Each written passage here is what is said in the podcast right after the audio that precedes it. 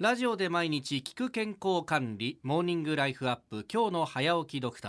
ー。今週は東京都医師会広報委員会委員で墨田区墨田にあります鈴木子どもクリニック院長鈴木陽さんをお迎えしまして小児科との付き合い方について伺ってまいります。先生おはようございます。おはようございます。よろしくお願いします。こちらこそよろしくお願いします。あの始める前にですね、はい。名刺を交換させていただきましてそうするとゾウさんのマークついてますよね、はい。これなんか言われあるんですか？まあ僕は、ね、ええ。今紹介していただいたように鈴木陽と陽っていう名前で非常にはい。僕はあの愛知県の出身なんで、ええあのええ。名古屋弁ってのご存知だと思いますけど、ね。はい。あの陽とかいろいろあってね、うんあのいわゆるこうちょっと冷やかしたために「陽陽」って言われてねそれじゃ困るってことでのんびりしてたから、うん。だったら俺は象でいいっていうことで子供のとこねあだ名が象だったんですよ。だからそれを開業するときにはい。自分のキャラクターにしようとして お象になってだから象さん先生ってことを呼ばれるようにこっちでやったっていう経過があるんですよ。だからそれをこう絵とかなんかで取り入れええてやってるんですよね。はいはあ、でこのゾウさんの絵なんですけどこれどっか見覚えがあるなと思って見てたんですが脇にこれ柳瀬隆って書いてありますよね。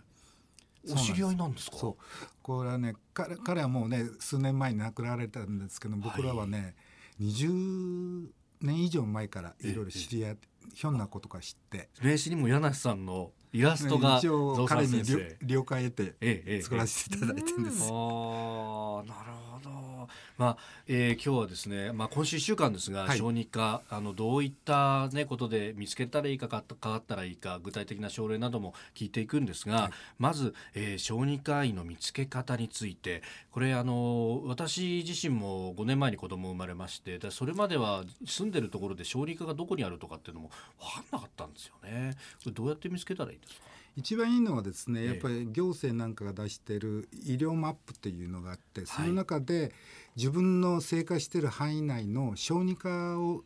とか子供を見れる先生をチェックして、はい。その中で、えーまあ少なくとも30分以内に行ける番を円やってその中で、はいえー自分の気に合う先生を見つけ出すことが一番いいんじゃないかと思うし、まあ、できれば小児科の専門医がいいんですがええそういう地域もないですから。はい。やっぱりこれはあの好き嫌いがありますからうね。いくらあの優秀な先生との気が合わないとやっぱり長く付き合えませんから、はい。やっぱり気楽に話して、ええ。若者言って聞いてくれるっていうことそのためにはですね、うん。あの今あの予防接種がはい。生後2ヶ月からええやれるようになってるんで、予防接種、まあ、病気する前に予防接種で多分、えーあの診療所にお医者さん行きますね。その時にうんいろんなとこ行って自分に合う先生を見つけた方がいいと思いますけどね。うんあの小児科っていうと、まあ、結構行くといつも混んでるなっていう予約が取れなかったりするともうフリーで行くことになるんですけどあこんな混んでるのどうしようってことが結構あるんですけど。まあ確かにね小児先科っていうのはね、あのーよく言われるのは季節労働者であり冬にはインフルエンザはじめ風邪が多いからすごく患者さん多いんですよ。生はい。夏はねやっぱり風邪のあ患者が少ないから少ないんですよね、そういう季節性があるから非常に季節によって患者さんのね、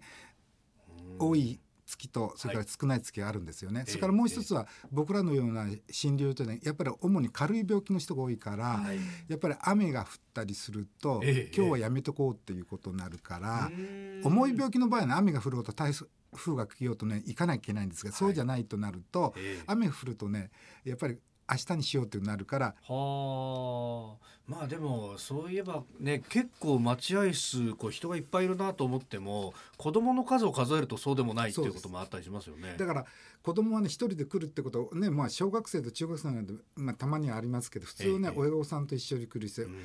兄弟がいれば一緒にその子も連れてるから患者さんは一人でもですね二人見ておばあちゃんもねいるとね4人5人がね一人のために来ることもあるんですよ。そうするとそれを知らない人はパッとねええ待合室見るとすごく流行ってると混んでるっていう勘違いすることよくあるんですよ。実際は 実際そうでもない。待ってるとすぐ来ると。えー鈴木子どもクリニック院長鈴木陽さんにお話を伺っております。明日からは子供を持つ親が気をつけたい具体的な病気や症状についても伺っていきたいと思います。先生明日からもよろしくお願いします。よろしくお願いしま。す。